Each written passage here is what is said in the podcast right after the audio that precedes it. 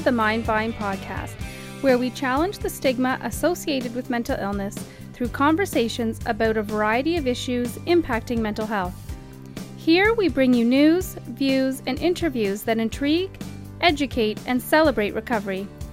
Leading us on this journey are the hosts of the Mind Mindvine podcast, Daryl Mathers and Chris Bovey. Welcome to the Mind Mindvine podcast, the COVID 19 edition. Uh, my name is Daryl Mathers. Um, flying solo on this one. Uh, Chris Bovey, my usual co-host, is not with us. It's just me and and some special guests from Ontario Shores. We're going to be doing.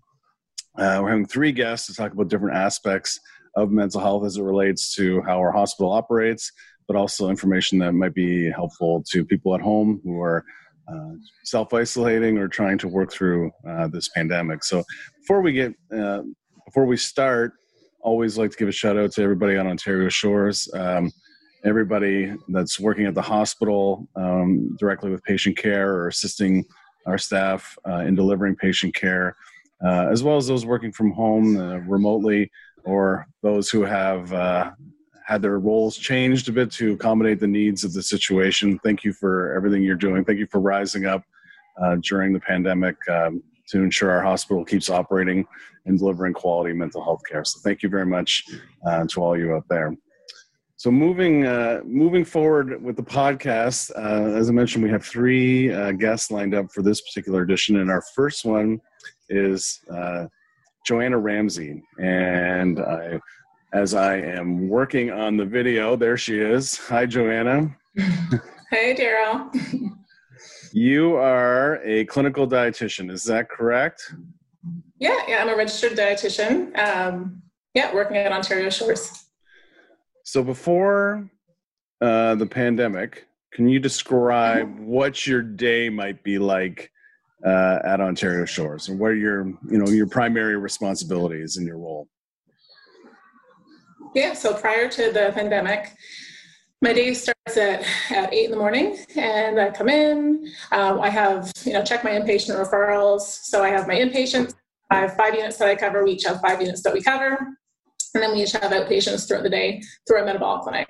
So i have my schedule laid out with uh, my metabolic clinic throughout the day.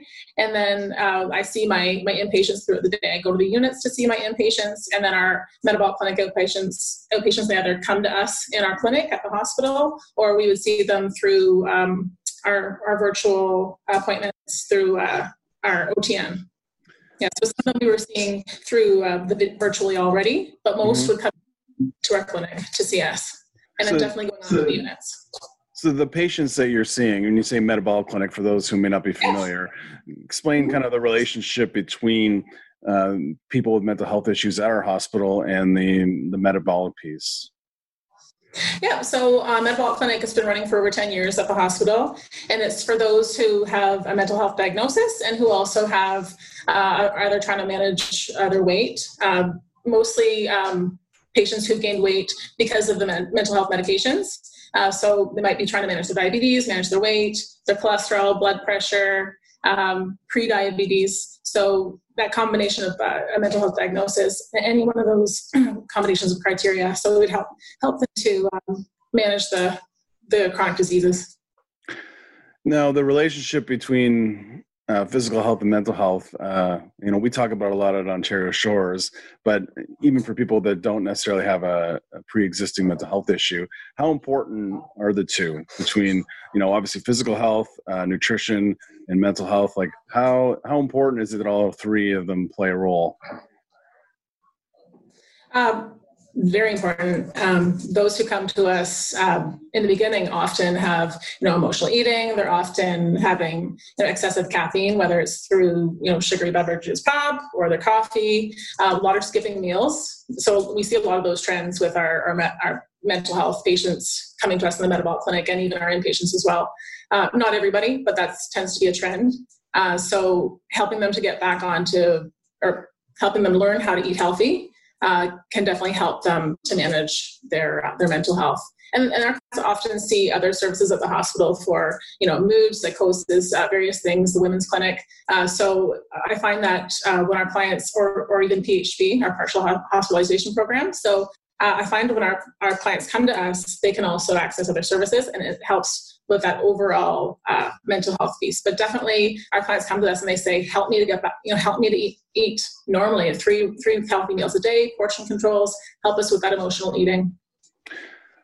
So, since COVID 19 became everybody's favorite word and the pandemic, you know, the reality of the pandemic uh, hit, um, a lot of us, you know, myself included, we've had to uh, work remotely to ensure that uh, there's fewer people in the hospital. Um, yet, you know, the essential service or the support is still there. You're in a situation where you're working remotely, um, and your husband mm-hmm. is going mm-hmm. into the hospital yeah. every day. He's uh, uh, yeah. essential service at the hospital. How are you managing um, together, um, the, like the pandemic? You have very different, um, I guess, days uh, mm-hmm. in terms of managing your family and your responsibility. Like, what is what has it been like for you and your husband to manage the pandemic and still have to work in your kind of uh, different ways? Yeah. Um, well, I think we were talking about this yesterday. I think he feels like he has more of a normal his his role at the hospital is a bit more normal. His day is a bit more normal because he's going in and doing his day to day work. Um, he still has you know extra tasks and he's a busier role now uh, with the you know COVID nineteen. Uh, my role, I would say, is extremely different from what it was before. You know, I've got two young kids at home, so I'm balancing you know parenting my two young kids and still working you know my full work day and, and tending to all my inpatient referrals seeing all my outpatients virtually so i'm still having the same workload um, as I normally would at work, except I'm doing it from home uh, while still uh, parenting my two kids. it's, it's, very uh, challenging. It's very challenging. Yeah. Yeah. How are you, or how are you managing kind of your own health as you're taking on this mm-hmm. new responsibility uh, in terms of your workday? And also just the, you know, I know I asked this, it's kind of a loaded question because I've, you know, kind of can feel a similar way. Um, you mm-hmm. feel pulled in a lot of different directions. Uh, there's probably some yeah. guilt, guilt on both sides, and when you're trying to manage one yeah. or the other. Um, so, what do you yeah. do to make sure that you're you're taking care of your own health through all this? Yeah, and it's funny you mentioned the guilt because I was just sending a message to my coworker this morning and this saying, you know, I feel guilty that I can't parent the way I normally parent. I feel guilty that I can't um, you know do my job as effectively as as i usually do. So the guilt is really there. I'm sure a lot of people working from home feel that guilt. Um, but then you just remind yourself this is temporary. I'm doing the best that i can. Uh, so as far as stress, stress management you know the stress levels are higher. So it's you know the, the breathing the the positive thinking you know positive talk with the kids and and working through it that way. Uh, physical activity is huge for me. If i can't get my physical activity in then that's again stress is higher. So for me i'm getting my physical activity in uh, you know at least six times a week uh, to help you know feel more like myself. And then food wise uh, yeah it's just i mean i'm i'm home right? So i'm usually in in my in my kitchen working in my kitchen. So you know as i'm getting food for the kids throughout the day uh, it's making sure that i'm you know getting my three healthy meals in a day um, staying hydrated um, and then you know supper is a challenge because i'm working uh, longer days trying to fit in my full workday. So getting creative with with uh, my own supper meals that I'm getting on.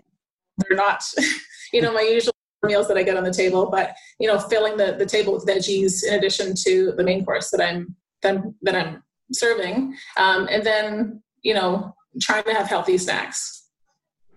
It's yeah. it's interesting to see if on social media during this because I mean social media is even more active uh, now than it was pre-pandemic because people have less choices for entertainment, more time to, um, I guess, to, to, get behind certain causes or to, to, post and to read. And there's a lot of memes out there with people uh, looking into their fridge uh, out of boredom. Um, you know, like jokes about uh, you know their health deteriorating during this period of time just because their you know their normal has been um, turned upside down. Um, we always like as a society we always talk about emotional eating or comfort foods and different things like mm-hmm. that. And i wonder how careful do we need to be? Because this is temporary um, we all hope. And sooner rather than later this will be will be back to normal. But this is an extended period of time where we're we're out of sorts. And um, for a lot of us turning to the cupboards, the refrigerators is something that we're doing more often. So how mm-hmm. you know how much should we be paying attention to what we're consuming and how and all those different uh, factors? I think we definitely need to be aware of our own emotional eating. Um, I think we're all moving less than we normally do. We're moving our bodies less, so our bodies need, you know, um, less overall food energy. Um, so it's a time when we don't need as much food as we as we normally would because we're, we're more sedentary. Um, so emotional eating. I would say look at what you're eating for that emotional eating. I don't, for me personally, I'm probably eating less because I'm busier, so I have less time to actually prepare my own my own food. So it's more kind of that grace, um, unhealthier foods. But for for those who you know are, are when they're grocery shopping, they're buying their chips, they're buying their pop, they're buying their uh, cookies, sweets, um, any of those kind of go-to emotional foods. I would say take a look at your grocery list as you're writing it, or when you're you know ordering online, or when you're at the grocery store, however people are buying their groceries these days.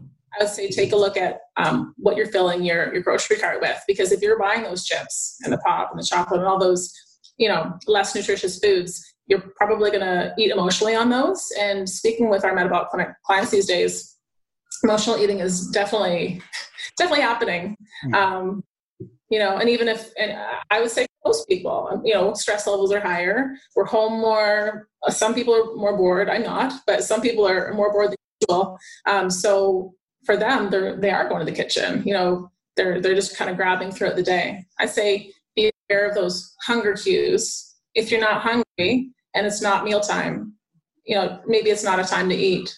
Mm-hmm just when you're you're still seeing patients uh, virtually right at home as you mentioned and you're you're dealing with people that have existing mental health issues right and as well as uh, physical issues i think we underestimate um, the impact that something like especially early on i think we're getting there uh, maybe in the media and politically well, with some of the emphasis on mental health as we get uh, now we're into week six of the pandemic but certainly early on uh, I don't think anybody was thinking about the mental health impact of shutting down the world for an indefinite period of time, and, and even greater for those who already have anxiety or and depression, which I know you know some of your clients uh, would.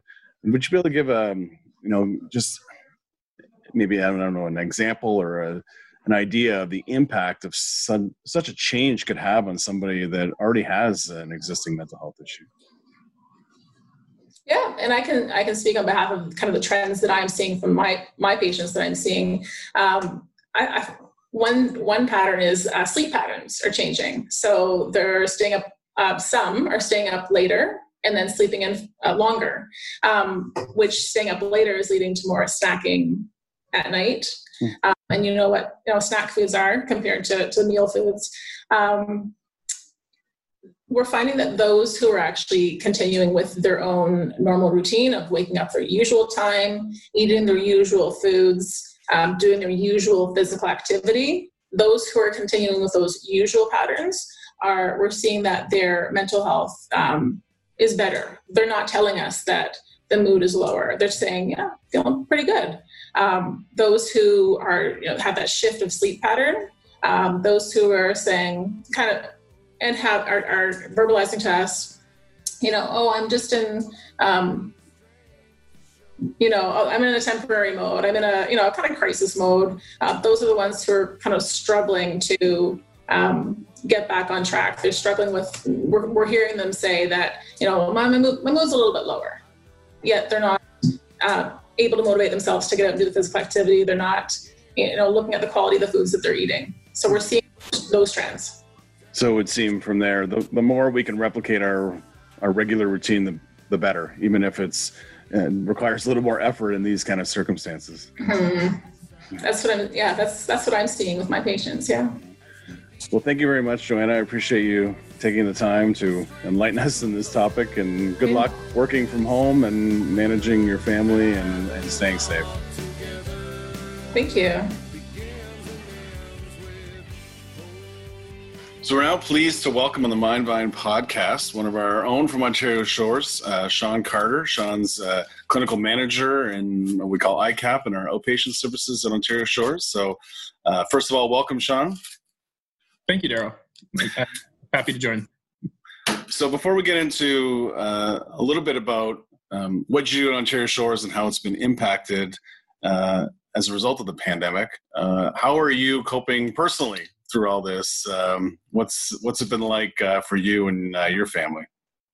Yeah, I mean it's a good question. I don't get asked it often for myself. I've been sort of supporting lots of other other people, so uh, thanks for the question. Um, I mean, it's been challenging. I think from a work perspective, you know, I'm I'm I'm happy to be transparent that I am a, a relatively new clinical manager in the last year, and uh, it's really hard to sort of balance, um, you know, continuing to to provide really or ensuring that clinics are providing really, you know, quality care for for individuals while also sort of balancing their safety. So I think the month of March uh, had a lot of question marks and and uncertainty that caused a lot of uh, challenges, but um, I think as we've moved into April, I think we've had to sort of shift the way we provide care. So it's it's allowed for some really great learning opportunities from a work perspective. Uh, personally, to answer your question, uh, I think things have been uh, challenging for sure. So, so my family, my wife and I both fall into the category of being two parents who work in healthcare. So things like childcare have been incredibly difficult, and uh, I completely understand my own our own privilege in terms of being able to work and you know from a financial perspective it not being as big of an impact um, but from a childcare perspective it's been you know really really challenging um, and uh, and and i think uh, this is solidified for us that we are not parents who are going to ever do anything related to homeschooling uh, yeah so so it's it's been difficult but i think from a work perspective a lot of great learning opportunities um, and and I've been happy to to, to support the, the, organization and and and the clinics uh, that I support. Speaking of your clinic and, and outpatients, uh, so previous to the pandemic and uh, COVID nineteen, uh, what what did outpatients uh, look like from an operational perspective? How did you see patients? Uh, what you know, what type of patients are you seeing? How did, how was care delivered before kind of the world changed? Yeah, I think sometimes outpatient care, um, I actually had a bit of a conversation about this uh, before, uh, just that, you know, a lot of people maybe don't understand exactly sort of what outpatient care might look like in, in a mental health setting. Uh, our outpatient programs, we provide care in kind of a number of different ways. So in the clinics that I support, um, we support individuals primarily with the use of psychotherapy. So we're clinics that provide face-to-face uh, psychotherapy, whether in individual format, uh, in group format, or uh, electronically. So we actually have a great ECBT program, which has been really helpful during all of this, and maybe we'll get to that later.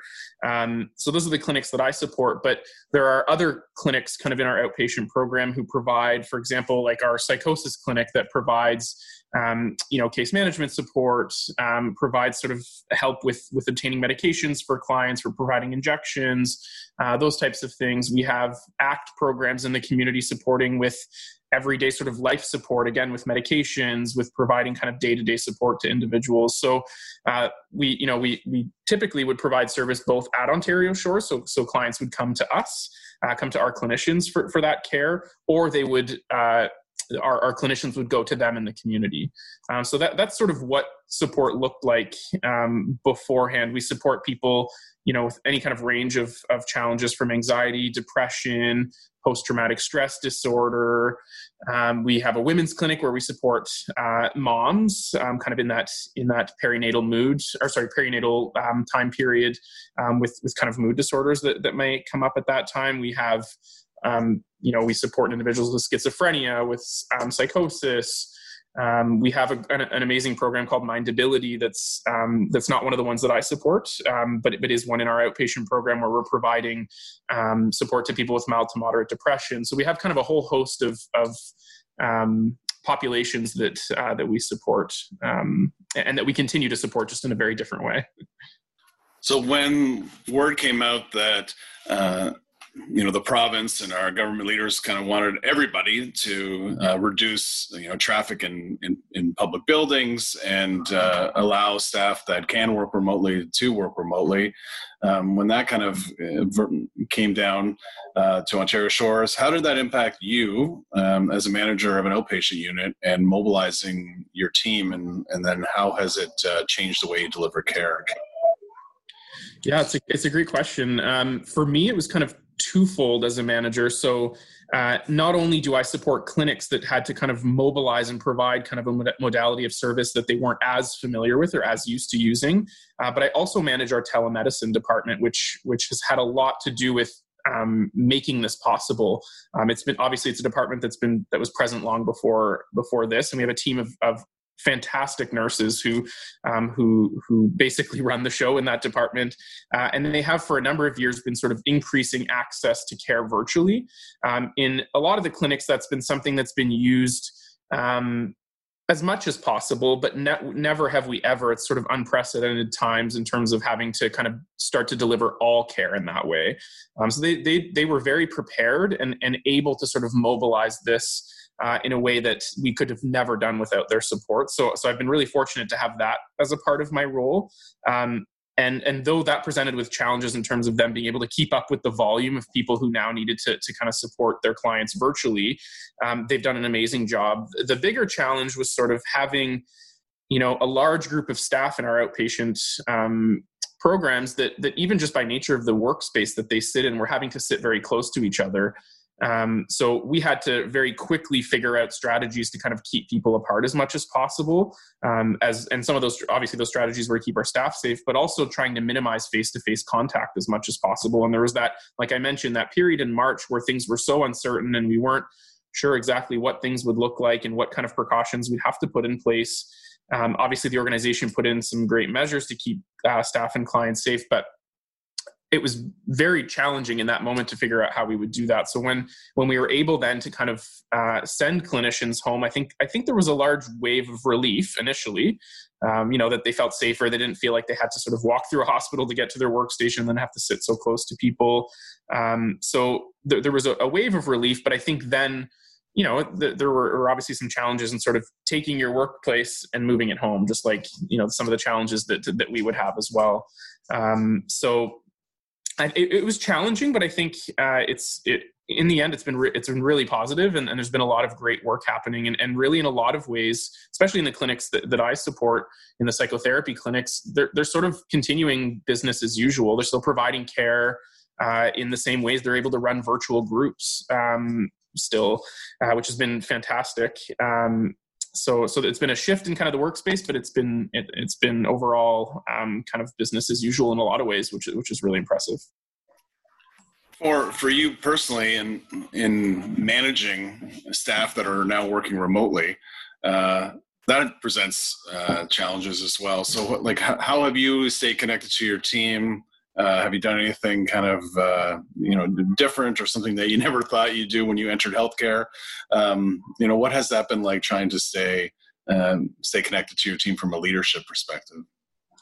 Yeah, uh, that's been really difficult, and I think it's been a work in progress. I think at uh, you know, we were trying to go sort of the the teleconference route to try to still con- stay connected and have meetings uh, and things like that. Typically, you know, as most managers will say, it's sort of a, a but my, I always like to think that my door is always open, and you know, people would come to me typically to my office, and we'd be able to have these these great kind of conversations and, and kind of work through any issues that might arise or brainstorming, uh, and and that's had to sort of shift to, to, being provided virtually as well, whether it be by, by, email or phone calls. So I feel like the way that I do my work has really changed. And, and like I mentioned, it's been a work in progress to to figure out how teams can stay connected. And, and ironically, um, the same way that's allowed them to stay connected with their um, with their clients is the same way that we've been able to, to stay connected as teams. So we've been able to, to use some of the platforms that we use like guestlink and otn uh, to stay connected and, and still have sort of face-to-face contact as much as possible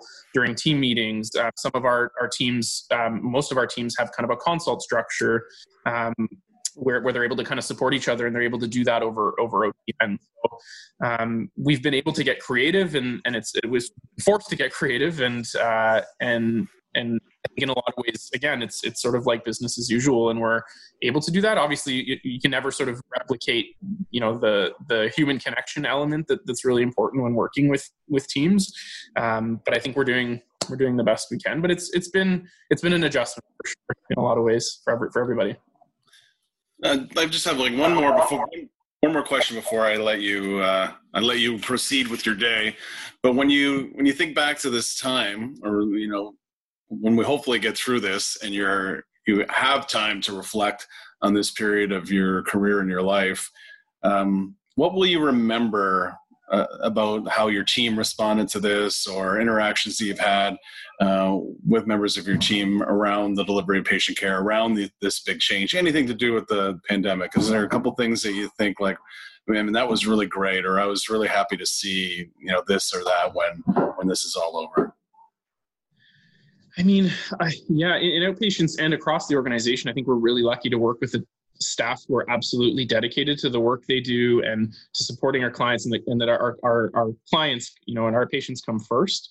Um, but I think what this has really highlighted for me is staff's ability to be flexible. I think it's people have had both on the outpatient and inpatient side really to sort of go back to the drawing board and figure out new ways to support our clients and and prioritize sort of what's most important and and find new ways to, to engage people who who who often are are you know are, are struggling even even in, in, the best of times in terms of in the community so um, I think they've had to get really creative, and um, so it's been really nice to see people sort of come together as a community. I mean, you know, the the, the rising up uh, t-shirts I think are, are a perfect way to kind of capture what have done. I think people have really risen up to the to the challenge and and have continued to show dedication to the people that they support uh, and to each other, and and you know see being staff who typically don't, you know, support certain parts of the organization, like seeing, you know, seeing a, a, gentleman in transportation like Joel, you know, running around doing a ton of other things that typically aren't asked of him, or seeing our secretaries in our outpatient departments having to support,